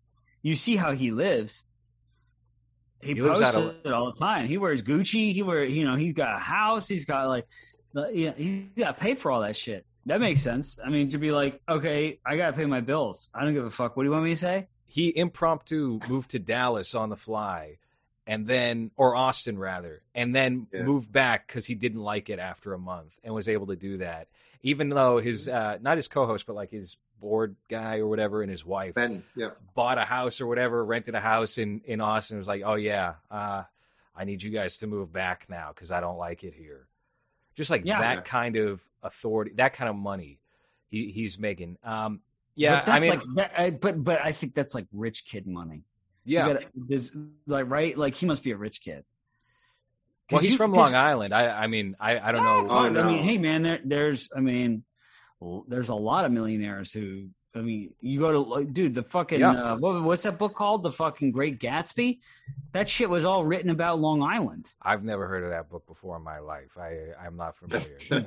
but I thi- Yeah, no, no, no. Uh, Long Island is full of wealthy about, It was about Sa- Sa- Sands Point, Sands Point. So if he, if he's anywhere in those sort of affluent area, from those anywhere near those affluent areas, I mean, he's probably he just they always sound. I mean, anybody who can kind of do that, because like new money is a little more afraid to do that. Unless you get like fuck you new money, which is like Joe Rogan, is- who's like, I'm yeah. just going to build a ranch out in Texas and live there. But Tim Dillon does not have fuck you money from his like Joe Rogan has fuck you money, you know, from his podcast and his you know mushroom pill fucking you know pushing. But T- Tim Dillon is like he's Oh, mostly wait, known as, he's he's mostly known as a podcast guest. I Yeah. made a mistake. Uh, his podcast makes one hundred ninety-five thousand, not 100. Holy fucking shit! So almost, is insane. So I thought two he was. a Hey, month. so- I remember back in 2017, 2018, when it was like Chapo Trap House is the top Patreon, making thirty thousand dollars a month, and I was I remember being like, "Whoa, thirty thousand dollars a month? That's that's wild for Patreon." The fucking Red Scare girls get forty five thousand a month. That's crazy. He's making money hand over fist. And you think about the production effort to his pot, and that's another thing that bothers me too, and why I have a hard time respecting any of these guys who play it so cowardly, is they are making tons of money, and it never shows in their work. Yeah. That's why I grew Yeah. disenchanted with the Cumtown guys who were making sixty grand a month on Patreon. No. Well, I Yeah. just checked for that same reason. Ninety-three thousand per Cumtown. And what do they do? They're not doing a goddamn thing. And you can tell they're sick of doing that podcast and they don't really have the same energy with each other that they used to have. Nick Mullen's just depressed and gathering money and staying quiet and has no real uh, artistic interest in doing anything. Uh, he tries to be an actor from time to time. He'll pop up in very small indie movies like Tigerland or whatever the movie was that came out recently.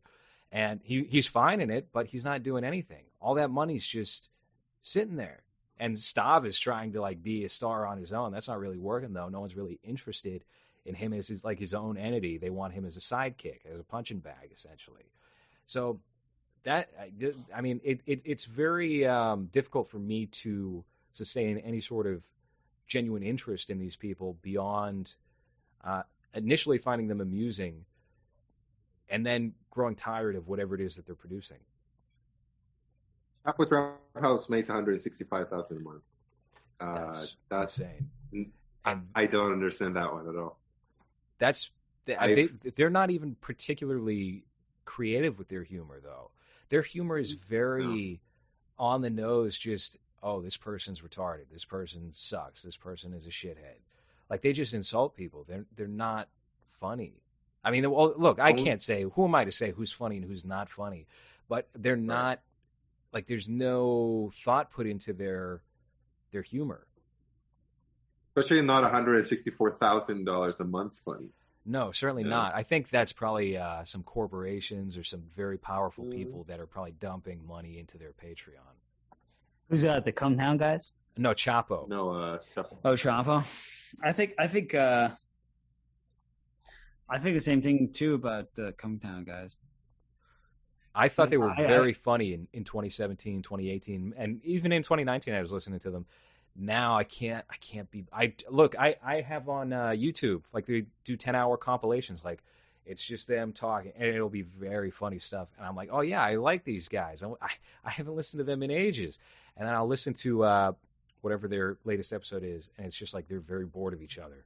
They have nothing left to say to each other. It's just recycled bits, and it sucks. It fucking blows. I like Um, them as clips, but like um some of the clips. But a lot of these things are very much of the moment. And the only time it like it uh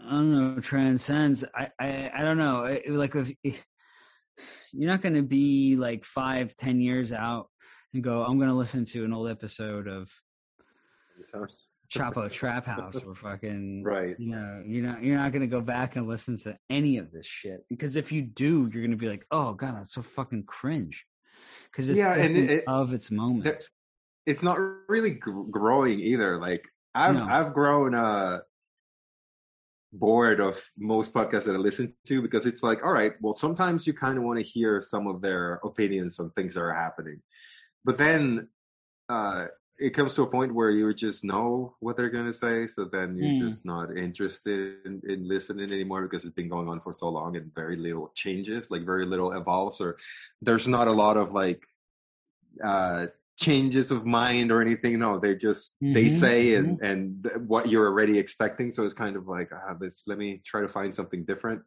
Uh, but that's most podcasts, really, especially if you like like comedians and shit like that. It's just like, oh, just them shooting the shit and There's this girl on on Twitter called Lindsay something something Lindsay.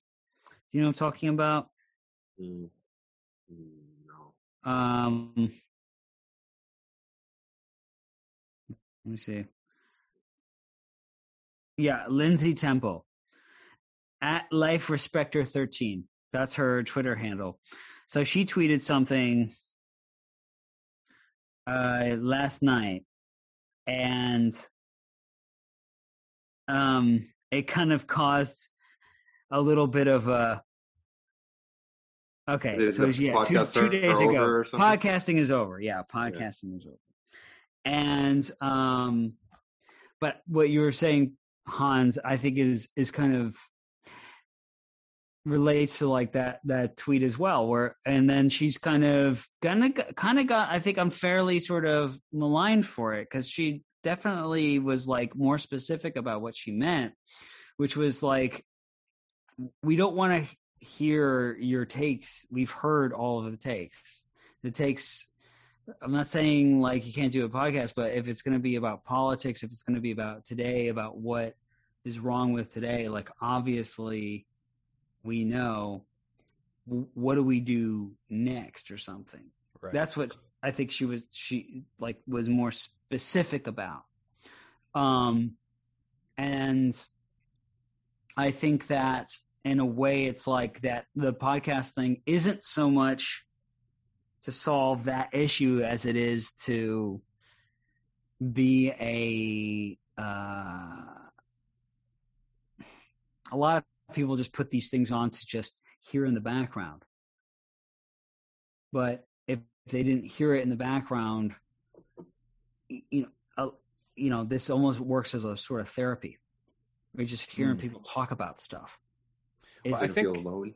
I mean, this is this is my opinion on it, but I don't think the podcasting medium uh, as a method of like talk radio or whatever is um, is really a form of art, right? So I think it's kind of counterproductive to maybe grade it on that sort of curve where it's like, all right, well, maybe maybe uh, podcasts are dead or whatever, but it's like it's just you're listening to people talk, and it, it depends on the subject or the personalities or whatever, and there's going to be ebbs and flows of the relevance of that to, to people's day to day lives. But yes, it's exactly what you said.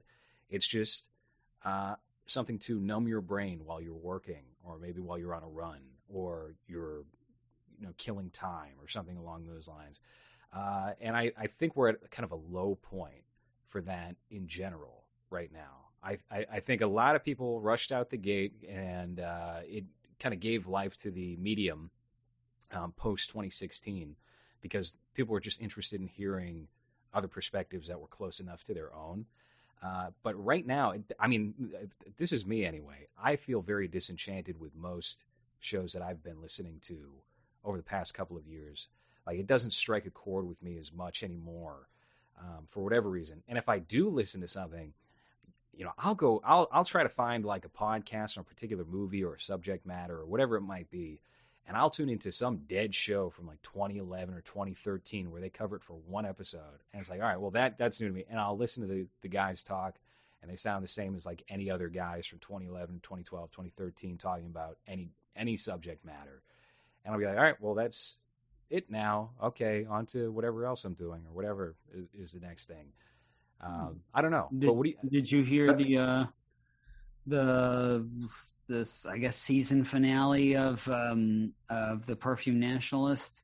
Yes, I thought that was a. I actually checked out the Day of the Locust immediately following that episode, and I thought it was pretty good. I was. I didn't think it was. I wasn't over the moon with it. I thought it was a very great film, but I mean, I didn't think it was a masterpiece or anything like that. But Donald did, Sutherland but is did, but did you did you did you listen to Tusk? Uh, I've listened to Tusk before, so I, I was already familiar with Tusk and Fleetwood Mac, but I, I hadn't seen the Day of the Locust. Yeah, I hadn't either, and and but and I and I hadn't listened to Tusk in its entirety too. But I, but I, you know, like I, I had, or not too, but I hadn't listened to it in its entirety. But I thought like that was a great episode of, for me, introducing me to the concepts that that thing does, which is like if you this sent to this movie to this conversation. I mm-hmm. thought that that was uh, it, it, what what Jack does. I think is a certain. I think it just has a certain type of like class to it. Yeah, where it really he really is making this thing, and he is turning it into an art but it's never going to be replicated because he's just like he's just one of those guys that can do that and and certainly those guys um i guess uh what are they the uh, Cumtown guys are like in in a similar boat. And i guess the red scare girls too and that's sort of where podcasting's at too. It's like people have already sort of this is what i listen to on tuesdays this is what i listen to on sundays. So new shit is you got to be pretty fucking spectacular to keep bringing people in the only way that I see being able to do that is to be raw and to see like where it where your thing kind of that's where that's where I see podcasting going is going a little more raw, a little more um like this show. Yeah. Hell yeah. NSFW. That's what this show yeah, is. Yeah. Where uh where I've never seen The Sopranos, but I can name every Burn Notice episode you can think of. Well, hey, uh, that's what YouTube, I was saying. Uh, YouTube says now you can say bitch, you can say ass, and you can still make some money. So how about that? I mean, we, we uh, might be onto something here. Go ahead, Hans. Hell yeah, bitch. Uh, what I was telling Anthony when you stepped out was that uh, every podcast that I used to listen to or that I listened to like that, like this day it comes out or whatever, like I'm kind of bored because I feel like I've listened to at least 50 episodes of uh, each of those shows, so I kind of already know where they're coming from, what they're going to say, or what the joke's going to be. Uh, so I've actually done the thing that you just mentioned. That is, I'm just going back to listening to old Patrice O'Neal appearances in ONA, like things that I listened to 10 years ago, where you know it was a lot more innocent and a lot more like less exposure to things. It was more like, okay, so this is the show that you get once a day and and enjoy it for what it is, and and that's it. It's kind of kind of like a like a little time capsule that makes it more interesting than just listening to people complaining about what's happening nowadays, which is kind of tired and so tiresome. Yeah, I, uh, I think the only one who had the conscious thought, eh, like the right idea about how to handle your show if you're going to do a show and you're going to stick with it for a long time is Red Bar. It, it, Red Bar's idea was you have to change what the show is every so often, pretty frequently, so people don't get tired of whatever it is and you don't fall into a formula. And so Red mm-hmm. Bar changed his show essentially. I mean, he, he would try to change at least, I think, the aesthetics uh, every year, if not the format every couple of years. So Red Bar, at a certain point, was an everyday show and then it was a show that was going to cover this, and then it was a show that was going to cover podcasters and YouTubers, and then it would be twice a week, and those shows would be eight hours long, nine hours long, something like that, or then it would be three times a week, and then you get like three hour shows. So if you're constantly creating something that, um, you know, maybe it has a certain rhythm to it, right? Uh, if you don't want people to get too acquainted or bored with that, I think you have to alternate whatever the flow of that is that you're delivering uh, in order to keep it feeling fresh or to keep yourself coming across, uh, uh, you know, more on the cutting edge than as some old forgotten personality from 2016 or 2017, which is how I see the Cumtown guys now. I feel like, all right, well, that moment has passed now. 2017 to 2019 moment is over. You don't really. They never into evolved from that. That's the problem. Exactly, Like what yes. you said. Yes, like they, they never do, uh, or they, I think they did for like maybe a couple, five, six episodes on uh, Patreon exclusive where they would do video even. Uh, but besides that, like they said they were going to do a, like a short film series or whatever. And they just made a joke out of it with one like five minute Yes, they set up a camera and paid some like Upwork editor or Fiverr editor to handle six minutes of footage, and it was funny or whatever, but it wasn't anything real, you know. And that Mm. Right. doesn't seem to be in their wheel- wheelhouse. It seems like what Stav wants. Stav, I think, wants to be like a movie star or something. Uh, Mhm. But I don't see that happening. And Adam seems pretty content just being semi anonymous. And Nick is uh, a depressed, unmotivated man. Yeah. So that make ninety three thousand dollars a month by barely putting any effort into his mhm. show. Yeah. You know, well, Yeah. you get to that point, you know, uh, houses aren't cheap. You, you got to make uh, buy a house is a couple million bucks. Well, I, I know someone who went to his apartment a couple years back. Now, granted, it wasn't what was it 90 90,000 a month. You're saying now, Hans. Someone went to his apartment. He was moving apartments from uh, I think like Brooklyn to Queens or Queens. Anyway, and uh, apparently it was just uh, it was a total mess. A small one bedroom apartment, dirty. Yeah, Yeah, there was there was like cat cat piss everywhere and, and Empty cans and- yeah, I think that and I think it was uh, hoarders liquor bottles. And, Yeah, carpet stunk. I don't know. Yeah, so who knows what they're spending that money on? You could be a gambling addict. Nobody knows. Nobody knows Yeah. anybody's finances. Yeah. You know. Anyway, um, but that that's kind of an interesting thing about uh, Red Bar, who who st- still seems to be out of commission, but maybe coming back. Maybe he's got a studio. Hopefully, Yeah. that seems cool. He was doing his thing Have for help? 15 years. Yes, he needs help before anything else. He needs help before the Uh, studio. He needs to survive. Uh, Red Bar was doing his thing for 15 years, had a comedy club. The comedy club fell apart, changed the form. He was on Compound Media for, for Yeah. half a year. Anthony Cumia's network. That seems, oh, God.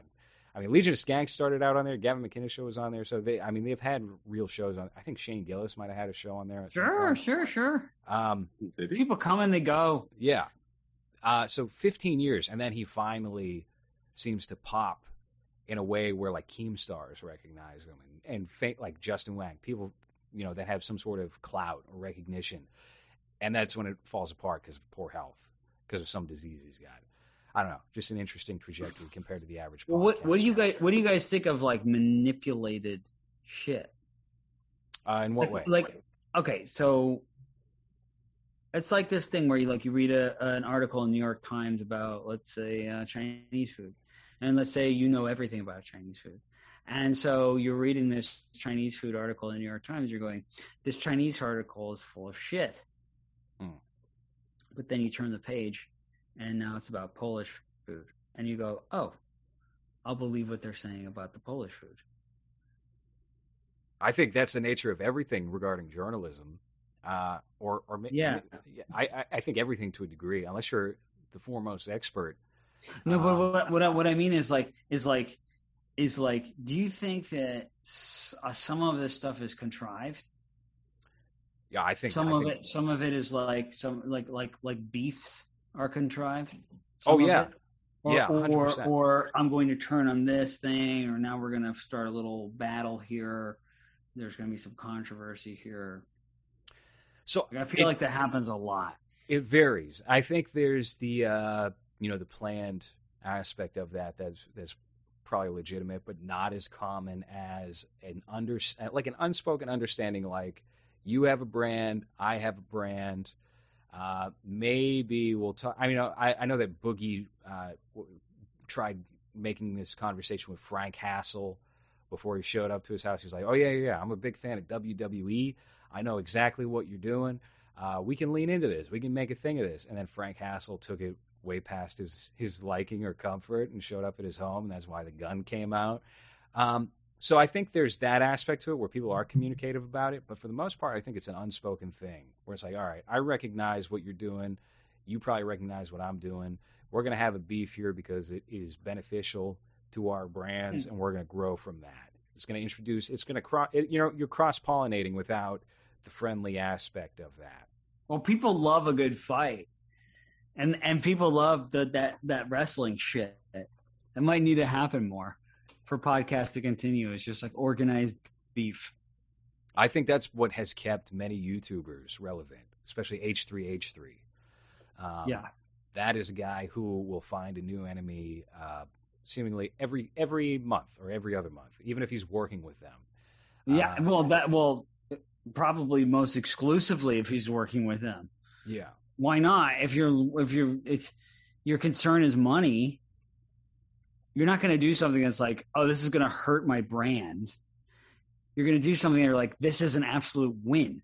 right. So that's why we're going to have Him- a fight next week. Hans and I Yeah. are into a big Oh. We're going to bring Jerry on the show, and uh, it's just going to him- naturally And, and, unfold. then they they brought they brought a transgender on their show, and that show started getting too popular, more popular than Ethan's show. So like, okay, well, well, let's create some beef so that you can go back to your show and I can just do my, my show and we'll have our audience. Well, I think he's lucky, lucky because for whatever reason, his fans are stupid enough to just support him no matter what comes out. yeah, Like it feels like every every beef that he has, it's such a childish, stupid, fucking teenage beef that you're gonna have with someone else. Like the, the one that I was more uh not surprised by because I'm expected from him, but when he brought in like his uh wife's mom into it because her brother his brother-in-law was dating this Trisha woman uh yeah.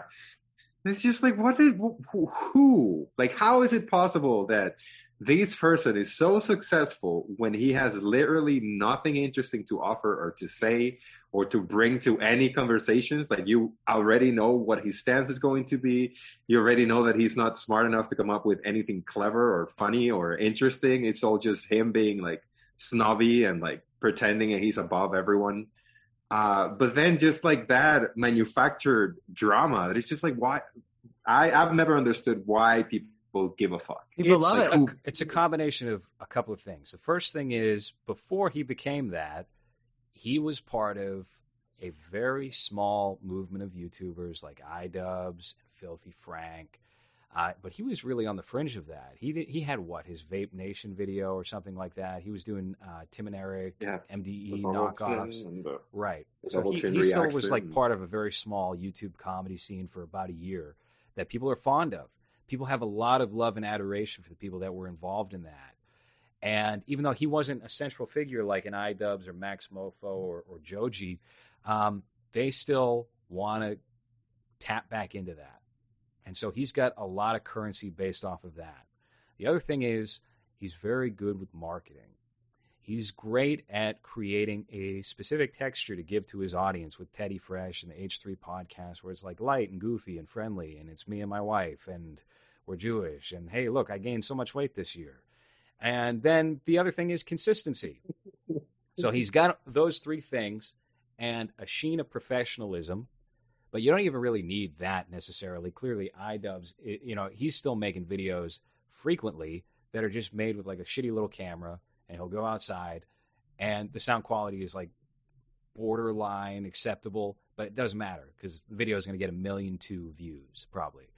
Um, so it, it's that. It's you got it, and I, I mean it's the thing with Tim Dillon and everybody else we've been talking about, which is you're part of a moment that people are fond of and people like quite a bit and wish was still continuing. And that alone is enough to carry you, regardless of the level of quality of your work or whatever you have to say, whether it's interesting and insightful or not. Yeah. Guys, I, Fuck. I got to uh, I got I got to log off. We all have to log off. Yeah. Most people should log off, as a matter of fact. All right, yeah, we've been continuing on. So the last duel. Who all right, let's end the show on this note. Whose story was the right story for the last duel? Hans. Um, the mom story. We didn't go into that. She was raped. she when was she was raped, younger too, she right? was v- And she very was like, angry all the time. Did not like the wife. No, yeah, she was like, "Be quiet." because he was like, "Hey, that's just how it Things. rolls." Yeah. Yeah, Looked like So the monster story. from Valerie and her Weekend of Wonders. If you guys she looked saw like the nun from from the nun being a little bit more Yeah. relevant, It's the whatever the fuck you just said. It's more or less the same thing. All right, Right. the mother. All right, Cisco. Whose story was the right story? All of them. Yeah, that's probably that's probably correct. I mean, that's what we were given, so by default. From a certain point of view. Uh, I think it was personally. I think it was Tony Scott's story, and that's why he jumped off that bridge. He, the guilt and, and burden of life was too much, that's why he ended himself that way. All right, uh, everybody, check out Slothcast, Drunk on Movies, whatever the next podcast you're thinking up is. Our podcast, 2022, uh, all sorts of stuff. And uh, Merry Christmas, Happy Hanukkah, Hans. What do you celebrate? Nothing. Christmas, I guess. I'm not very festive. Nihilist. I don't know if you're. No yeah, no, I'm just not very. I'm not very excited about many things. So I just like cool Christmas. Um, um, Well, it's not- for our atheist friends, enjoy uh, Penn and Teller's bullshit. A lot of Penn Jillette fanatics out there. yeah. And that's been movies for this week. Thank you for listening.